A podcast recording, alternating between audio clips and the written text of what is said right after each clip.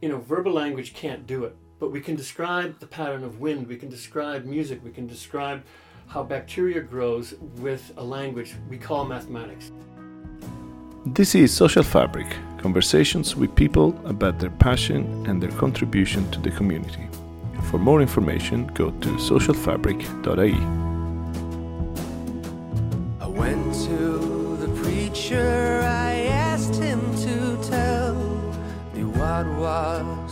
difference between heaven and hell. Said one was above, one was below the ground. Who's gonna follow me down? But what else? What else that was on the list? Uh, no, I'm going to ask you a couple of other things before we uh, tell you what other music you picked.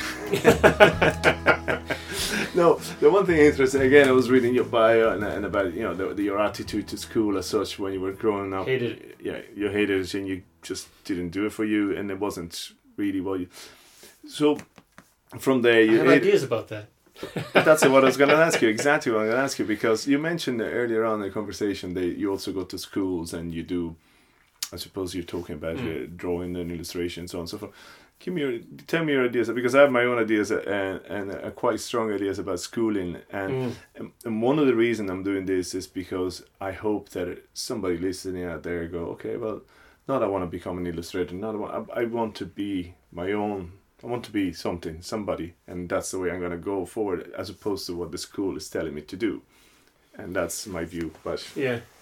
what's your view on it? What? Uh, Well, I think most schools suck. You know, I don't know what the point of them is. They're mostly pointless. They make people hate things. That's what I grew up with. They turn you off to everything. They get they. Some people get really interested. Like there's a guy who's a physicist here in town. Talk about the eclectic crowd. Uh, and I chat physics with him. You know, he's a bit of a nut, but he he always talks about the fact that he always liked it. You know, it's like that's fine. A guy wakes up and he's into physics. But you know what? That's one. You need more than one. You know, where they're getting the other ones, I don't know. Trinity here is apparently like the center for physics in um, global academia. Like they have more physicists per square meter than anywhere else. Hmm.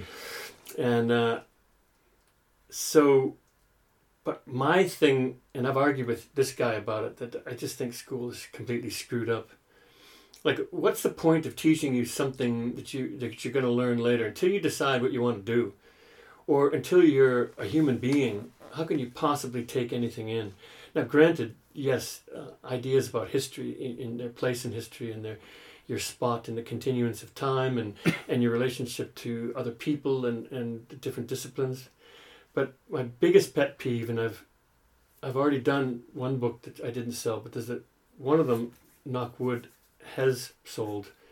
It's kind of a twist on what I really think school should be, but it's it's the least controversial, so I'm not surprised it's the first one that somebody bought. But I have a, a big epic that my agent actually suggested I write, and then he didn't like it at all when he finally realized what I was doing.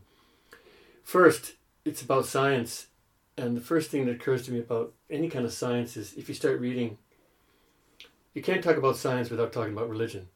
And since no one wants to talk about religion, so they don't properly talk about science. So is it any surprise that people just think science is freaking boring? Of course they think it's boring because there's no context in their life. They don't understand that science and any other aspect, like kids who go to school like me, and you, they throw all this stuff in, and you're like, why are you talking to me about this stuff? Like, why don't you just shut up? I'm not interested in anything you have to say. I think that's because they never basically tell you, contextualize it, and, and say, look, everything exists for a reason. Mhm. Like it or not, math has a reason. Most people are never taught that math has any function. then you get these people that are really interested in math. They see, see, see, look, these guys are interested in math. We're doing a good job. They're, they're so busy patting themselves on the back, they could care less what happens to the whole rest of the world. Well, how about you don't just tell people math is great and you should be interested, and if you don't get it, then you're an idiot. How about just explaining that math is a language? Math is, is, is, is a way that, y- that people figure things out there's a pattern to the universe there's there's things that we've discovered. There are ways in which we describe things. You know verbal language can't do it but we can describe the pattern of wind we can describe music we can describe how bacteria grows with a language we call mathematics don't call it math, don't call it numbers. It's just a language. It's a way of describing things. We can we can evoke things. And one of the nice things about math is it has this capacity, uh, like what you learned early early early on in algebra, which is you can actually explore without knowing everything. You can leap over things you don't necessarily know for the moment. You can put an X there, three three something something X, and you can move on and say, okay, we we understand that sometimes we don't need to know everything to go ahead we can kind of go ahead and then go backwards. And that capacity, you know, any there's a million things where you could talk about math that would be better than the way they teach it, which is drill, drill, drill, drill. Um, history. How could anything that that interesting be made boring to people? I hated it. history is people. History is the story of people. It's the story of you. You are history. Like, and if they don't, you don't at least get the kids hooked that Forget about names and dates. It's an endless barrage of names, dates, wars, and as we're finding out now, it's all man's history. It's it's becoming twice as fascinating because they're finally, finally digging up women's history. Half of the freaking global population of people, their history was left behind. Uh, fascinating stuff. It's just it's endlessly fascinating. If you make that boring for kids, then you need to be fired you know get get a get a new job. And also any science is the last one which is these are all like the list of people things that most kids hate. There's a small select group that like it. But you know what? That's like it's taking taking credit for getting a few people interested in science it's like to me it's like the analogy is like when the celtic tiger hit ireland and you know the government dropped the corporate rate through the floor and all this money flew into the country. And everybody started going oh man, I'm so, I'm a businessman. I'm smarter than Trump. Another the, the analogy I think of is it's like there's a tree and there's this fruit falling on the ground and they're picking up the monkeys are picking up the fruit and they're like, oh no, the clever monkey. Um, look at look at what I can do. I can make food. They're picking it up off the ground. Suddenly all the stuff that's on the ground is gone. They're up in the tree and they're like, now what do we do? And one monkey climbs up the tree and gets the fruit and he's a little bit more clever.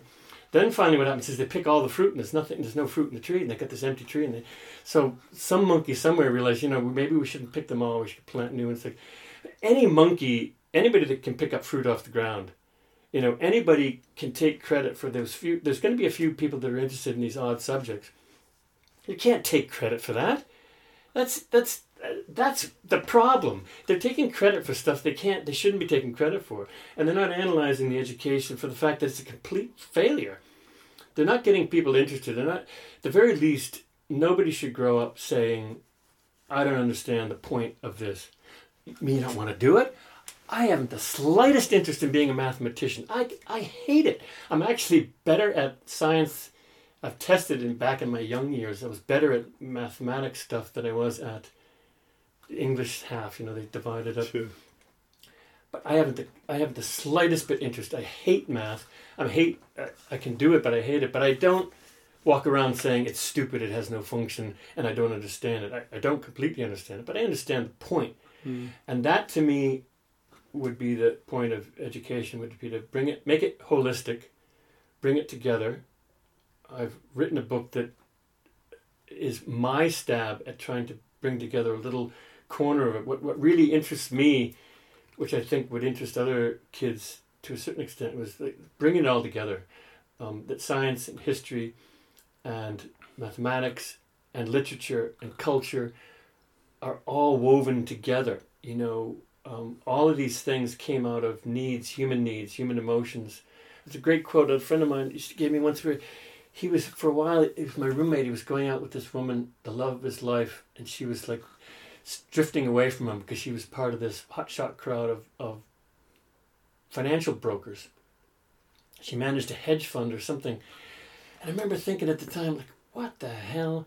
Like, why is this amazing person, super smart, managing the Fidelity Investment Fund? Like, that sounds like the absolute most boring job in the world.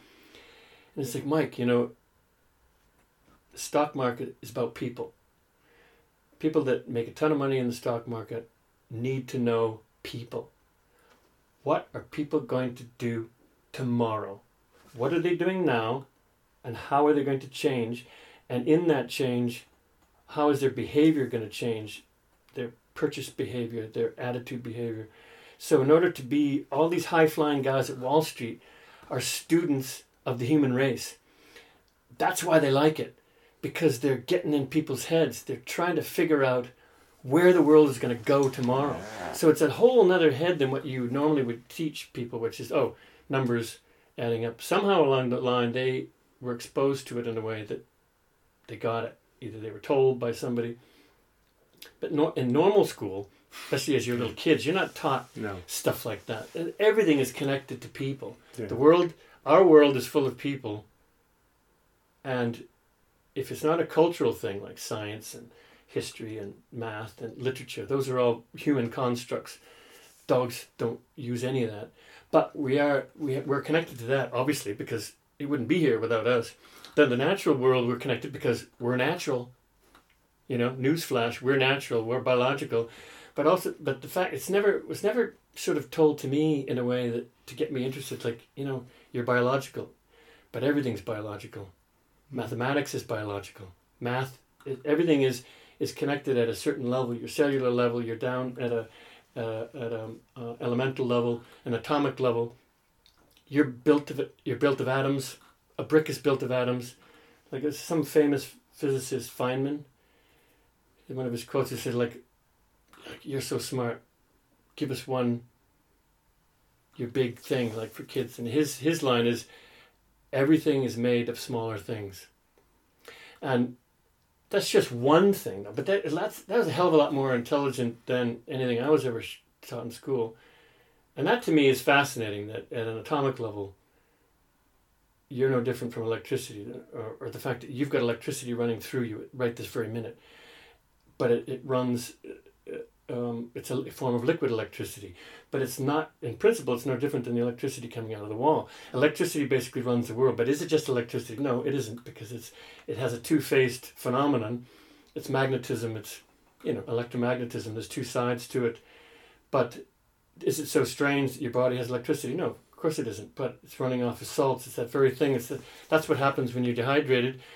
You're basically screwing up your um, salt balance in your body. It's not about losing water. It's about the fact that your electrolytes are imbalanced, and your electrolytes, which are uh, a chemical compound that you basically think of as salt. It's the same family it's running your body on electricity. If you screw that up, it's basically like cutting all the wires Mm. in a computer. You're not going to function properly. So, like, if you don't drink, uh, uh, replenish your, you know, like salts and potassium, like drinking, say, a glass of orange juice to replace your fluids, you're basically, it's like charging your iPhone, you know, and you're, so you are connected to your computer, you're connected to the world on all kinds of levels. Um, you're not even you're not even technically half there. Like your- bacterial uh, culture in your body is something like three quarters of your biomass. You're essentially a community of entities working together. You're not even one Mm. entity. So therefore, you're completely connected with the way the world works because yeah. you're you're a community. This is a community. People are a community. The world's a community. Trees, sub, you know, Earth. Uh, To, to me, the what is interesting and what I would think naturally leads you out to f- to be interested in something in particular would be that everything is has a relevance, Yeah. and that humans have created a construct of organized religion stuff, which I think is a horror, but it doesn't mean that it couldn't work, but it hasn't so far. No. one's proven that No. it works at all, but. You, you know even really good ideas like communism have basically proven to be a failure doesn't mean that it someone couldn't make it work but so far Hasn't communism worked, yeah. and, and and organized religion have both turned out to be catastrophically disastrous um, ideas. Even saying something like that to kids, you're not allowed to say that kind of thing. But but even talking about religion, you were talk if you're trying to talk to kids about government religion, it's again it's about people organizing. What do they do? What do they think? Um, I think it, it's all relatable. It takes a lot of work, I know, because I I try, tried to thump my brain with it. But just because it's difficult doesn't mean it isn't possible to connect kids at their level to to everything. You know, um, understand what their world is. Um, and with children's books, I would always tell people trying to get in the field like kids are, are no, you're no smarter than a kid. You're no smarter than a two year old. You're more experienced. So within a child's world, if they're as intelligent as you, they'll, put together a, what they call wisdom, which is intelligence plus your experiences, and you combine things. But you can, I- with a little thought, you can connect very sophisticated things to kids of various ages. But you, but you can't make the mistake of of attempting to talk to them about something of which they have no, no experience. But they do understand the basics.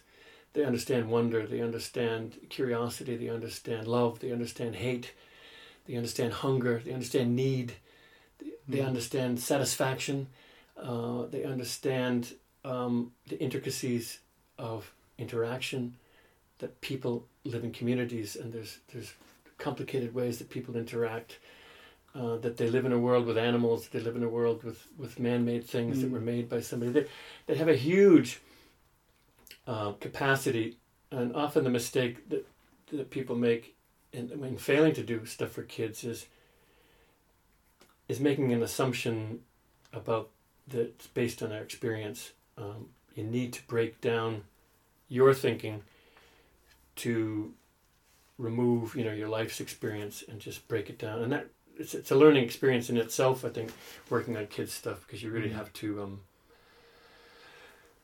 uh, break it down to the basics uh, That's an interesting way of putting it. They, they, they, they understand it's just a different experience. I'm gonna ask you another couple of things. Uh, another song just to break it up. It's uh, "Taste the Honey" by Herb Alpert. Beautiful tune. I didn't know it before this, but it's lovely. well I, I i i dug through thinking of what what would be the first music i remember my parents had these schlocky pop records on and uh I liked Herb Alpert Tijuana Brass. Um, Listen, listening to it now, I went back and listened to it now. It's pretty hokey, but uh, I think you, you get affected by that.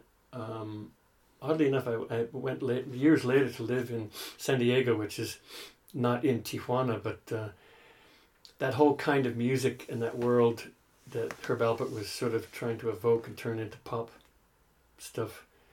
I lived in and around that world for five years, so it's kind of interesting that you know the world of uh, Latin music, particularly Tijuana, which is about five ticks from downtown San Diego. And uh, so that that record was uh, in the house, and there was a couple others of Herb Alpert. There was a tie between that. I was very interested in classical music growing up, and I, but I couldn't find too many hard examples that protected. There was a guy named Walter Carlos, who was one of the first guys to make electronic music, and that immediately caught my imagination. And he did versions of electronic music as well as Beatles. Uh, uh, he did versions of classical music, as well as Beatles. Beatles stuff. It's, he's hard to dig for. He he had a um, a sex change in his life, so so you have to type in Wendy Carlos and or Walter Carlos or both Okay. because sometimes this stuff gets lost between his two identities. But um, he did the music for Clockwork Orange, and Okay. uh, but he his stuff interested me because it was different. But I also liked him doing the classical stuff. He did an album called Switched on Bach, which was a huge seller. And that has Brandenburg Concerto, and I almost put Bach's Brandenburg Concerto number three, the first movement, Mhm. which is a great piece. If you haven't heard it, Oh no, I, I do. you, you listen to it and it, it like um I, I well Bach more even more they say that that Mozart is good for your brain because he does but there's something about that Bach stuff it's it's it's mathematical but it's um reminds me of like the um uh, Dire Straits the guy from Dire Straits Mark Knopfler. when I started listening to that that that pop his, his big song um, Sultans of Swing if you listen Yeah. to it it reminds me of listening to the Bach because he's basically playing the same thing uh ding ding ding ding ding ding ding ding but if you listen to it he never plays it the same way twice Hmm. and it's a highly repetitive mechanical song and he's very mechanical like bach and the bach thing is like that too it, it's mesmerizing but if you sit and listen to it over and over again like the bach stuff that you can hear just the way those classical guys took themes and broke them apart and put them back together. I don't know if there's anybody any better than Bach. There's, there's so many of them, but he was one of the first ones that I heard that I liked, and I can't. I think I may have gotten turned on to him because I was listening to that electronic one. But on the other end of the spectrum, uh, that the Tijuana Brass was just interesting. It was first pop music. And because my parents had that in the house, I didn't listen to Beatles and stuff for a while. Uh, what you know, the music was changing so quickly, and as a kid, you're. I, I eventually listened to it uh, and stuff, but I, you know, you, you just start listening to whatever your parents had in Sure. the house, Sure. and that uh, Ti- Tijuana Brass, it's it's odd music, and that the, the whole. Some of the music that he does has an. Uh, it sounds a little bit like a game show music, a television game show, or it's a little bit like a film intro. But some of it has a little bit of Latino influence, and that was an interesting because I didn't grow up in an area with any Latino influence, so you you wouldn't think that there was such a thing. So some of his music is quite. I think was as a little kid, it was quite evocative. Lonely Bull is has a kind of a, like a funny sound of you know, like a cheesy '60s film about Mhm. bullfighting or something. It's it's um. So that was like one of the first probably. I'm just it's just That's the first records I think I've had in the house. Just Moving along. no, no, that's that's so. We might do we might do another one just on music. We might just sit around another day. We just do a music uh, program because uh, obviously There's a hundred of them. Yeah, yeah, it's fantastic.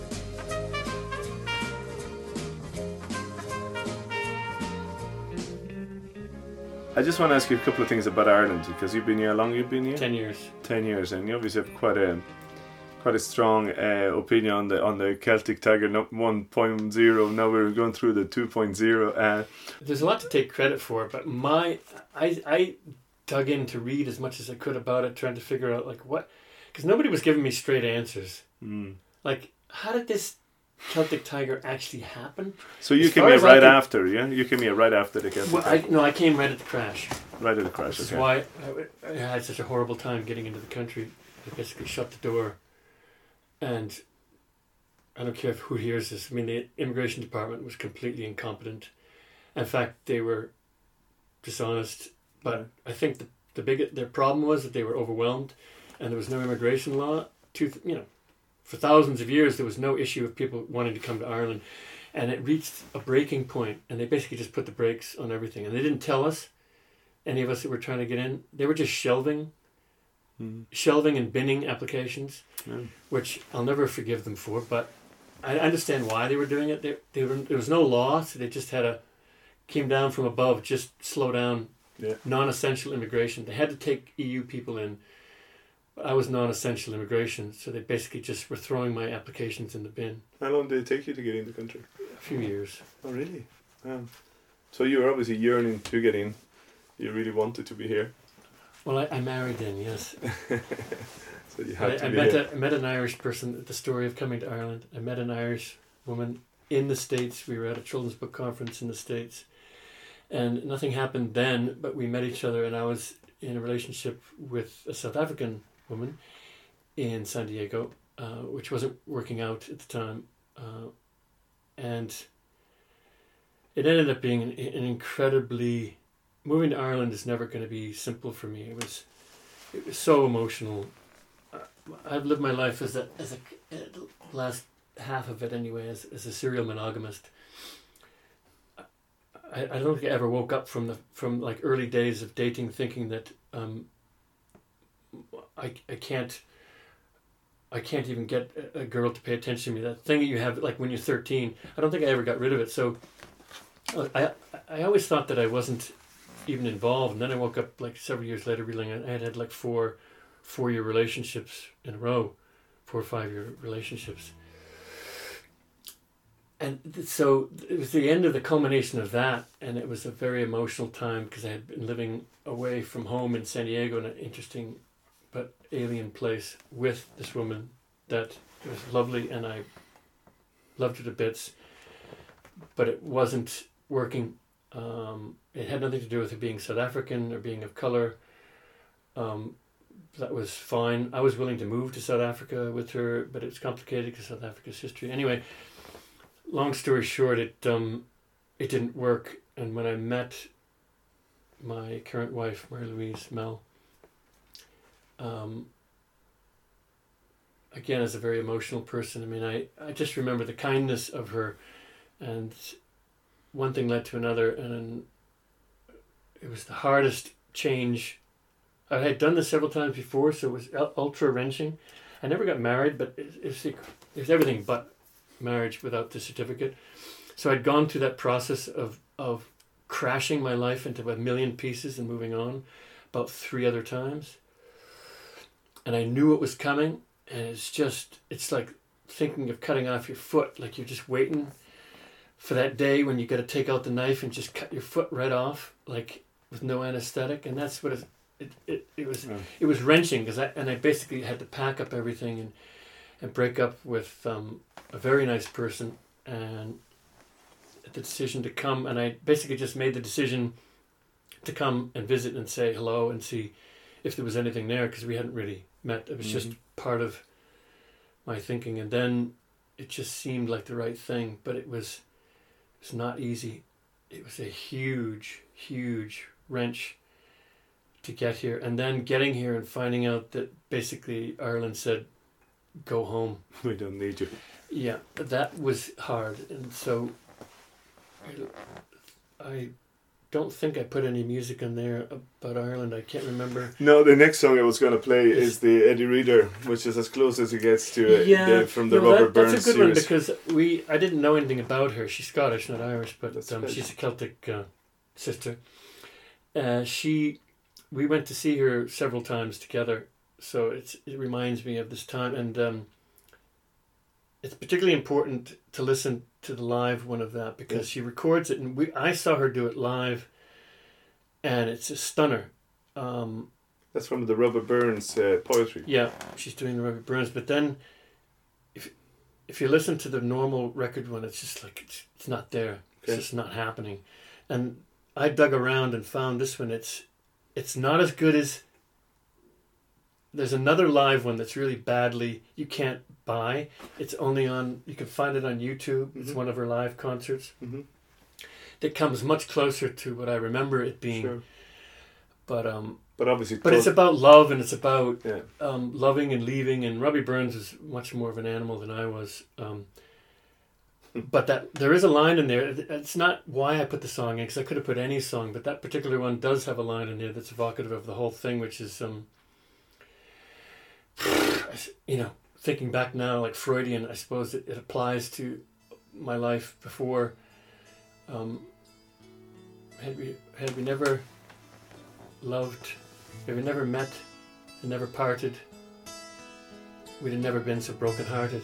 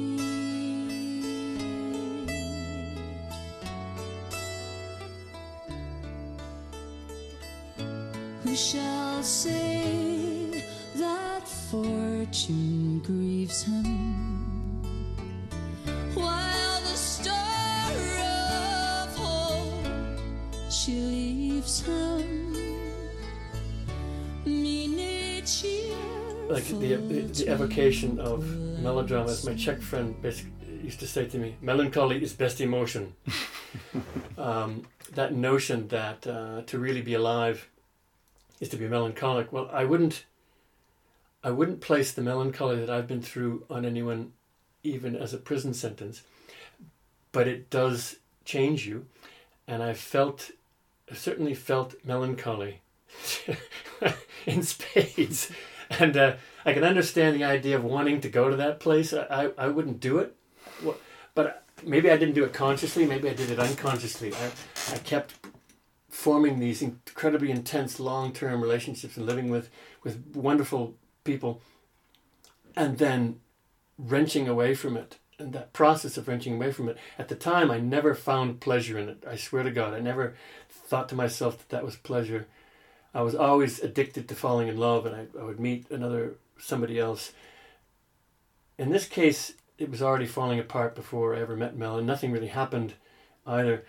But in the past, I had done the classic thing where I met someone and fell in love. But I, I fall in love very easily, and I and I, and I, I don't say that lightly either. I, I think that's part of my emotional nature, and it affects everything that I do in, hmm, in life when I've when I and I, I know lots of people that are for instance this, this this is just one aspect of life but it's but it's one that affects everybody meeting people and, and forming relationships and, and I meet people all the time they've been single a long time I have a lot of friends that are like perpetually single they've been out their whole life and they it's like it's not as easy for you you know like it's not like for you Mike it's not as easy to meet people I'm like what are you talking about I could fall in love on the street I could go to New York City tomorrow and fall in love before sundown you know, find somebody with something. I don't know. That's just being a little bit more open minded. I don't see how people could go through life and just say, "Oh, I couldn't." I, I man, how, be, how come you've been single and you're fifty? Say, oh, I never met anybody that I. It's like what? Have to be Yeah. open. Well, all that tells me is you haven't met many people, or you have a very narrow definition, or you're psychologically avoiding that connection. And I can understand. I would hate to say that to close friends of mine, but that's often the feeling that get get it come away from is. I know why you haven't met somebody.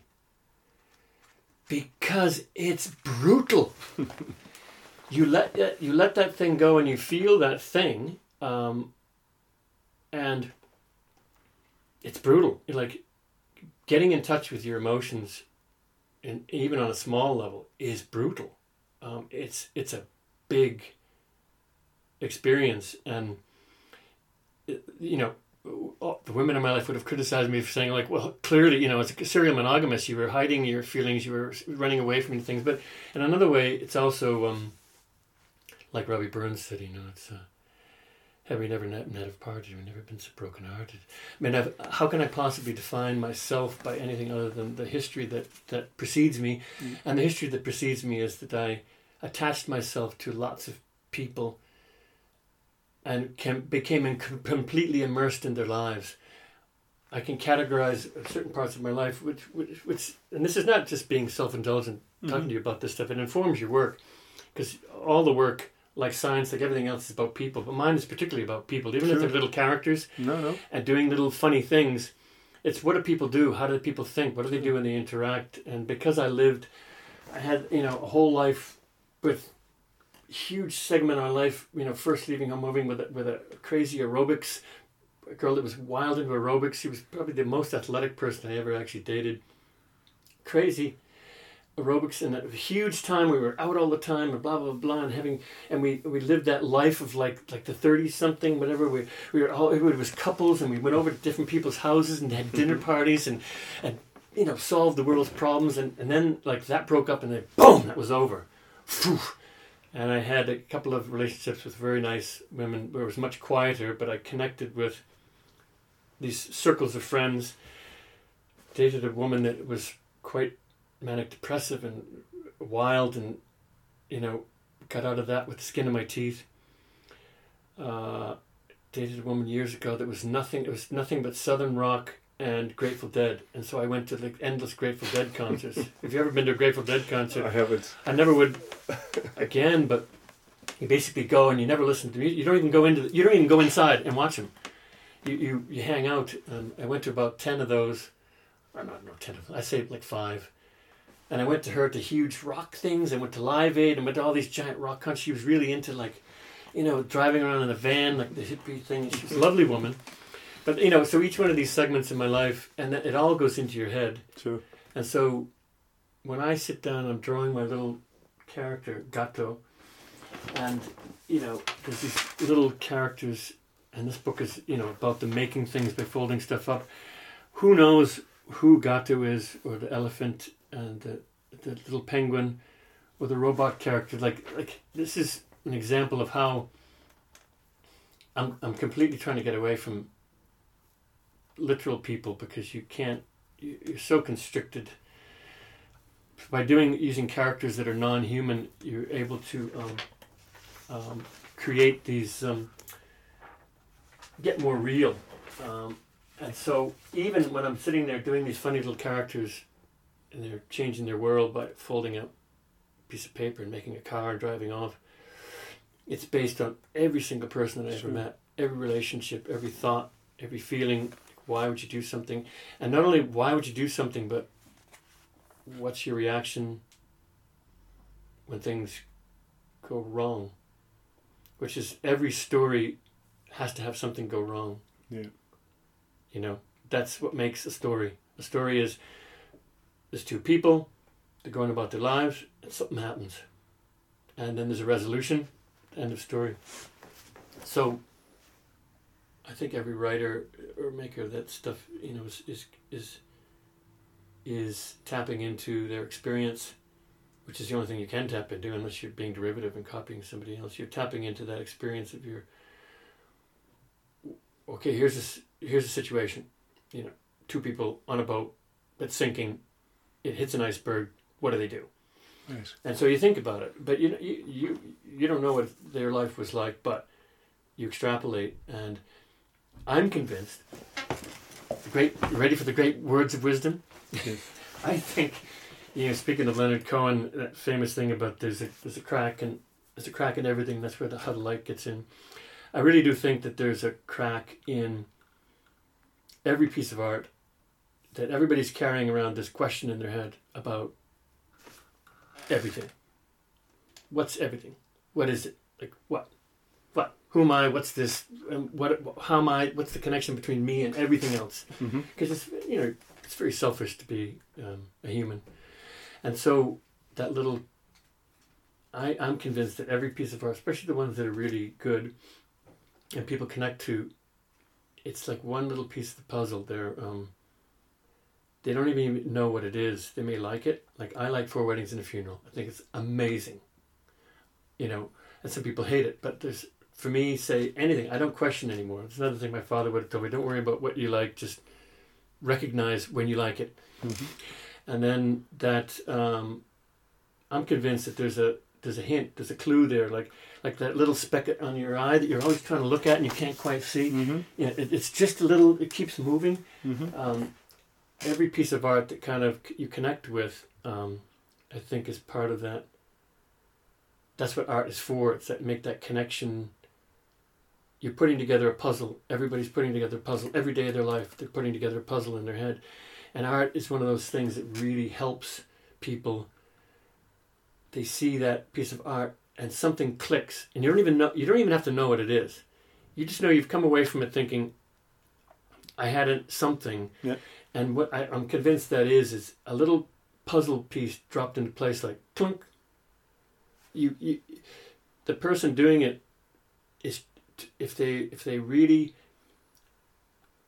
could be completely honest about how they see things and feel things, even if that person doesn't have the same exact experience, they recognize that truth, and it puts a little another puzzle piece in place, and if you're a real seeker, you'll put more puzzle pieces in. But even if you're an idiot who doesn't do anything, you are slowly, to a lesser extent, putting puzzle pieces together, no matter what you think you're doing. Mm.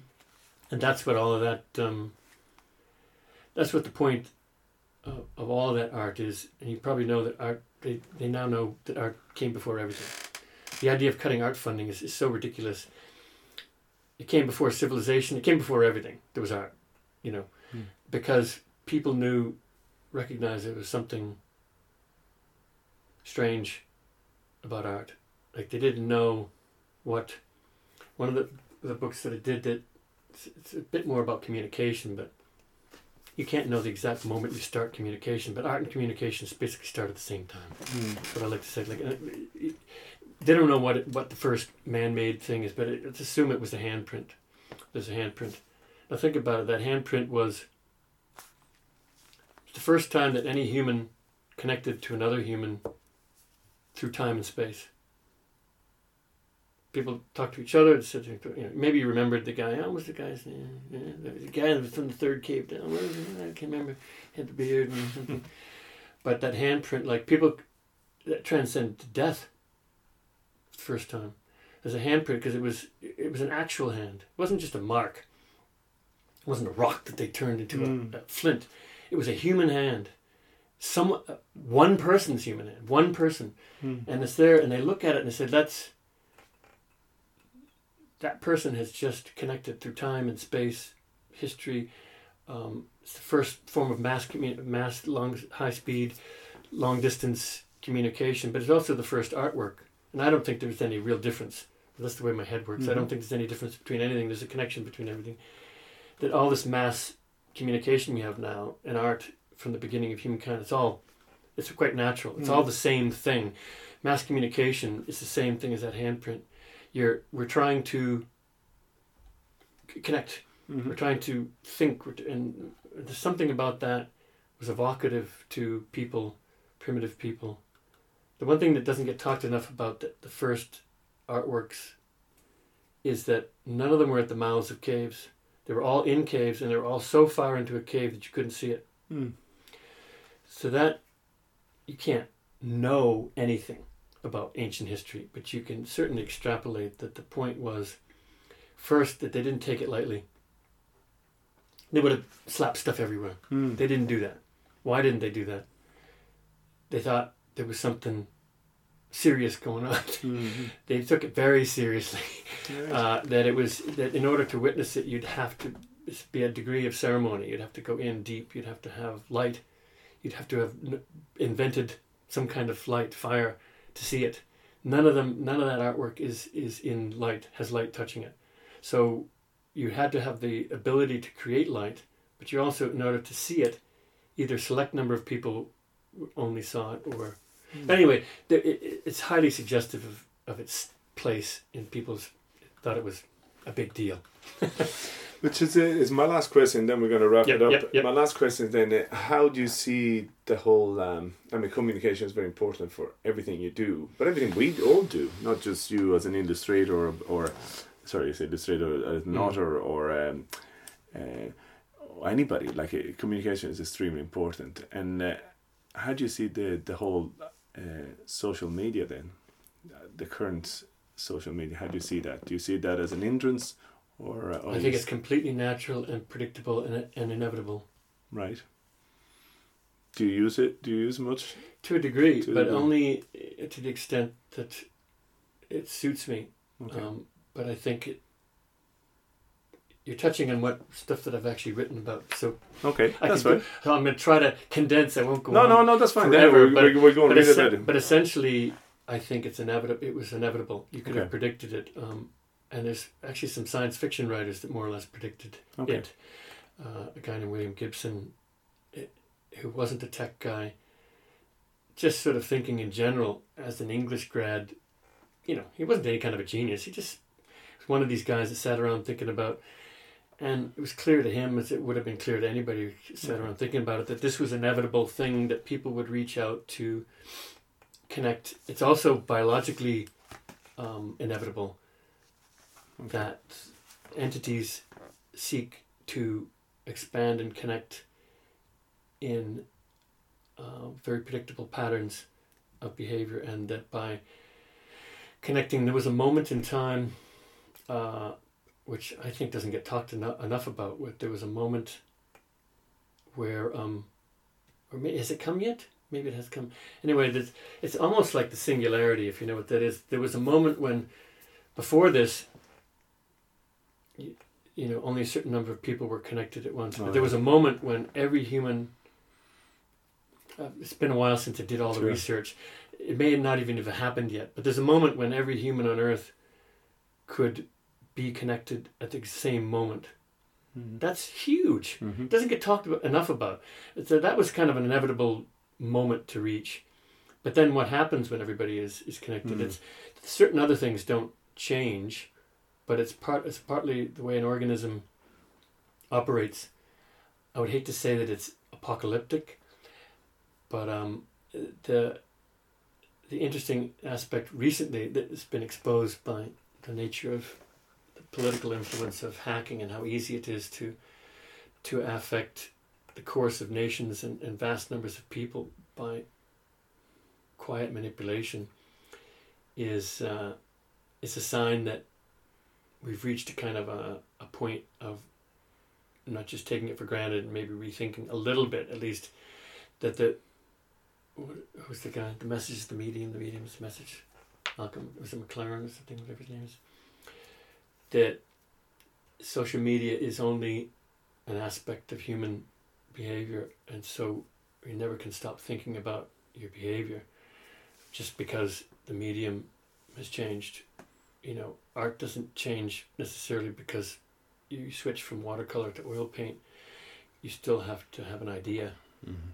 and social media is something that um, is there's nothing overwhelmingly good about it it's just a thing Okay. it has some very very dark things about it but it also has some phenomenally uh, spectacularly good things about it same I- think of it the same way as capitalism. They talk about what's the best system. Uh, it's the worst system out there except for everything else. Um, but like they never talk about the really dark side of capitalism.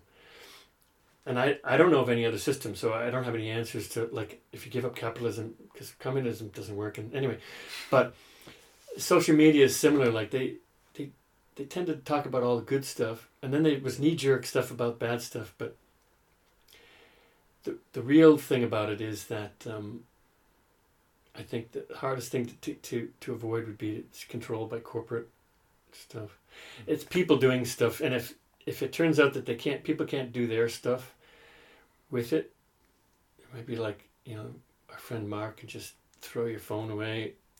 Uh, it's certainly not um, a substitute for social fabric projects like the one you're doing, where you're Mhm. talking to people, listening to people talk. It's not. Uh, it's not the same thing. A friend of mine.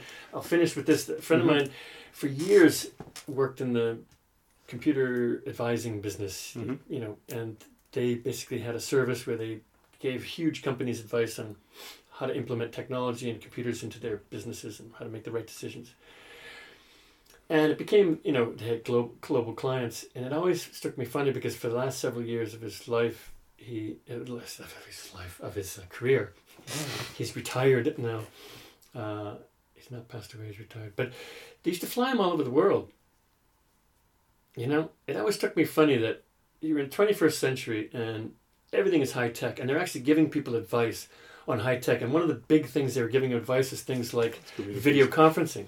and yet, for him to give them that advice, they were willing to pay to put him on a plane and Mm. haul his his flesh and blood carcass across to Singapore or Sydney, Yeah. sit in a room, and chat with them about this technology. Like there, there was there's something that even the most high tech people at the bleeding edge of technology understand. It ain't quite the same unless the guy's in the room. The guy or the girl is in the room, and so what better evidence do you have that even the people that invented and create, maintain, flourish, and try to sell you more, They want you face to face. there's a there's a irreplaceable value to face to face. Oh yeah. Even if it's not everything, no no. it's irreplaceable. But that's that's what I'm hoping. I'm hoping that with little things like this, we we'll get people to talk a little bit more and perhaps send each other a little message every now and then. But You never know what you're going to learn. no, that's it. Well, look, we're gonna wind it up with uh, Holly Cole. I want you. It's a lovely song. So we'll wrap it up with that. That was one of that was your last choice. Do you want to know? Tell me a bit about it. Might as well. We finish it off. Well, I used it in the. I used it in the It's part of our wedding music Oh, lovely. But it, it's a it's a fantastic record. Solid Cold doing. Compl- do you know the record? Mm-hmm. It's completely covers of Tom Waits. Uh, she does them better than Tom does. A lot of Tom Waits is classic. Half of the stuff he does, he just mumbles it and grumbles it, and it's gone, and you don't even like. You can't even hear what he's saying. Mm. And he's a writer for God's sake. So I, I really think I have a whole list on my iTunes of, of people doing cover tunes, most of which are better than the original person who wrote it, if- in, in my opinion. Sure, sure. But she does, she does most of his stuff better than he does. I mean, they're amazing. That record is full. I could have taken anything off of that one. Mm. Um, you know, falling down. They took they took all the doorknobs. I mean, that some of these lines and they're like, that blow you across the room. But I want it, it. I think there's like four lines in it. I want you. I want you. Give you the stars above. It's a love song. You know, Mhm, it's basically mhm. saying. Yeah. You know, so we had that as part of our wedding music. So it's evocative, but it's incredible, and she does a better version than he does. It's like there's, it's the classic, pure, like the kind of thing you would strive for. If you can get that much mileage out of that little, you know, it's harder. Like that's the classic thing. I'd, um, Mark Twain. I would have written you a short letter, but I didn't have enough time. You know. Yeah, yeah. That it, it to be succinct is artful. Um, to be verbose is natural. um, and uh, for a song to be that simple, it's achingly, it's good. But there's, it, it's not, you know, it's one of many. But we also, they also, it's a, it's part of coming to Ireland since it was part of our wedding That's great. Uh, well, it's a it's a good one to finish it off with. Yeah. So Well, Michael, that was uh, great. Thanks a million. lots of words. You'll have to edit this. You have to edit the I will have to 400 do- hours down to. I will have four to do it the full. Mo- I will have to do the full month on that. but thanks a million, and I'll talk to you again soon. See you later. I want you, you,